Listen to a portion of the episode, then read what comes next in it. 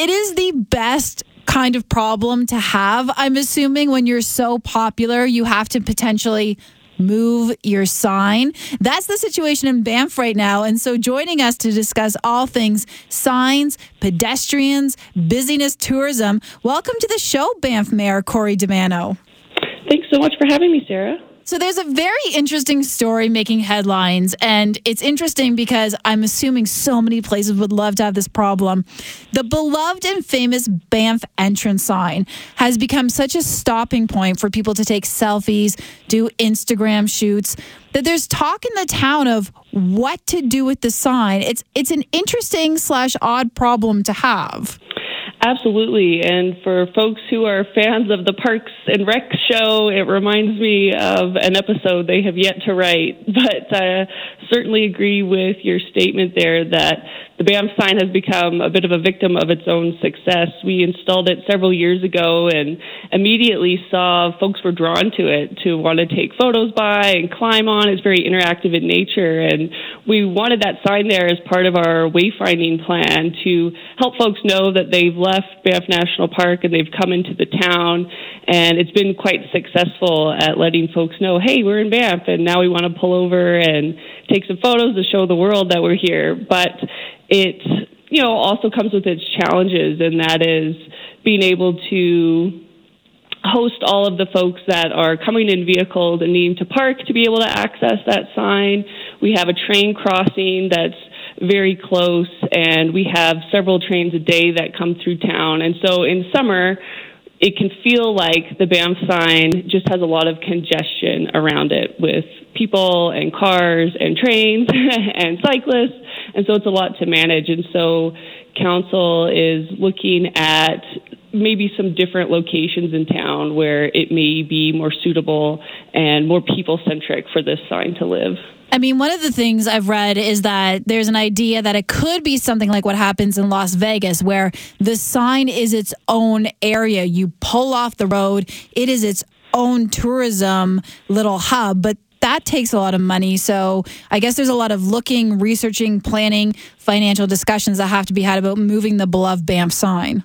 Exactly. Relocation would be expensive. And then we also know that we'd have to replace it with something else. And even if we had a very small sign that just indicates that you've entered the town, we think folks would still pull over to take a photo with that sign too. So there's a lot of planning and thinking about this, as you said. Another piece to this is Banff is quite small. We're four square kilometers and our boundary has not changed since 1990. So we really have to work within the boundary that we have. And so some of the places we're looking for relocation could be the train station area, it could be Central Park, and really just trying to find a space that's more people centric and doesn't involve needing to mitigate cars and pedestrians. Joining us is Mayor of Banff, Corrie DiManno, talking about the problem of being so beloved, which brings us to the next issue, which is where are you at right now over the discussions of whether this summer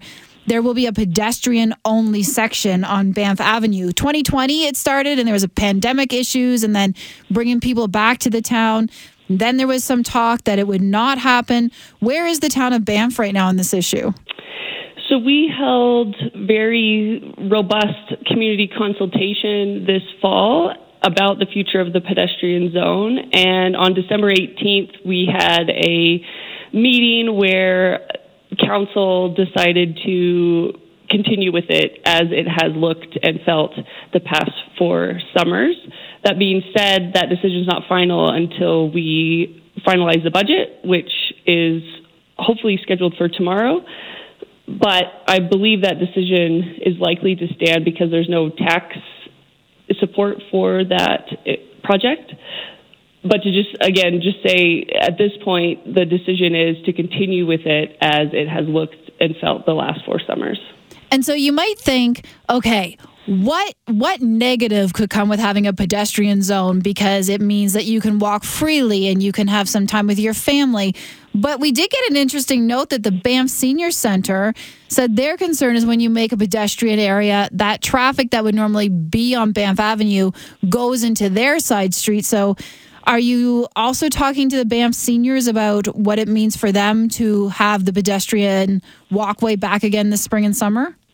Absolutely. As I said earlier, we did a robust engagement with our community and we held smaller focus groups and we met with the seniors as a focus group to really dive into their concerns and their challenges and to really understand what it is that they would like to see different if the pedestrian zone were to come back. And so, as you mentioned, we heard very legitimate complaints around traffic, particularly as it relates to being detoured off our main street and onto our adjacent residential streets. And we will continue to look at ways to mitigate that impact.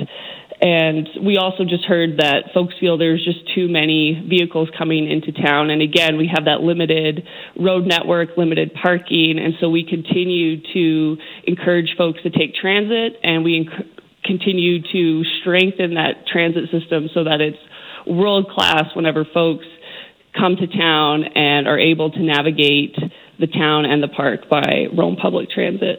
Awesome. Well, I know it's it's a it's an interesting problem to have to be this popular when you're talking about moving your beloved sign, pedestrian areas in the in the popular walking area, and so it's it's a fantastic problem to have to be this loved. Thank you so much. Thank you. That's Mayor Corrie DiManno. Thanks so much, Corrie, for joining us.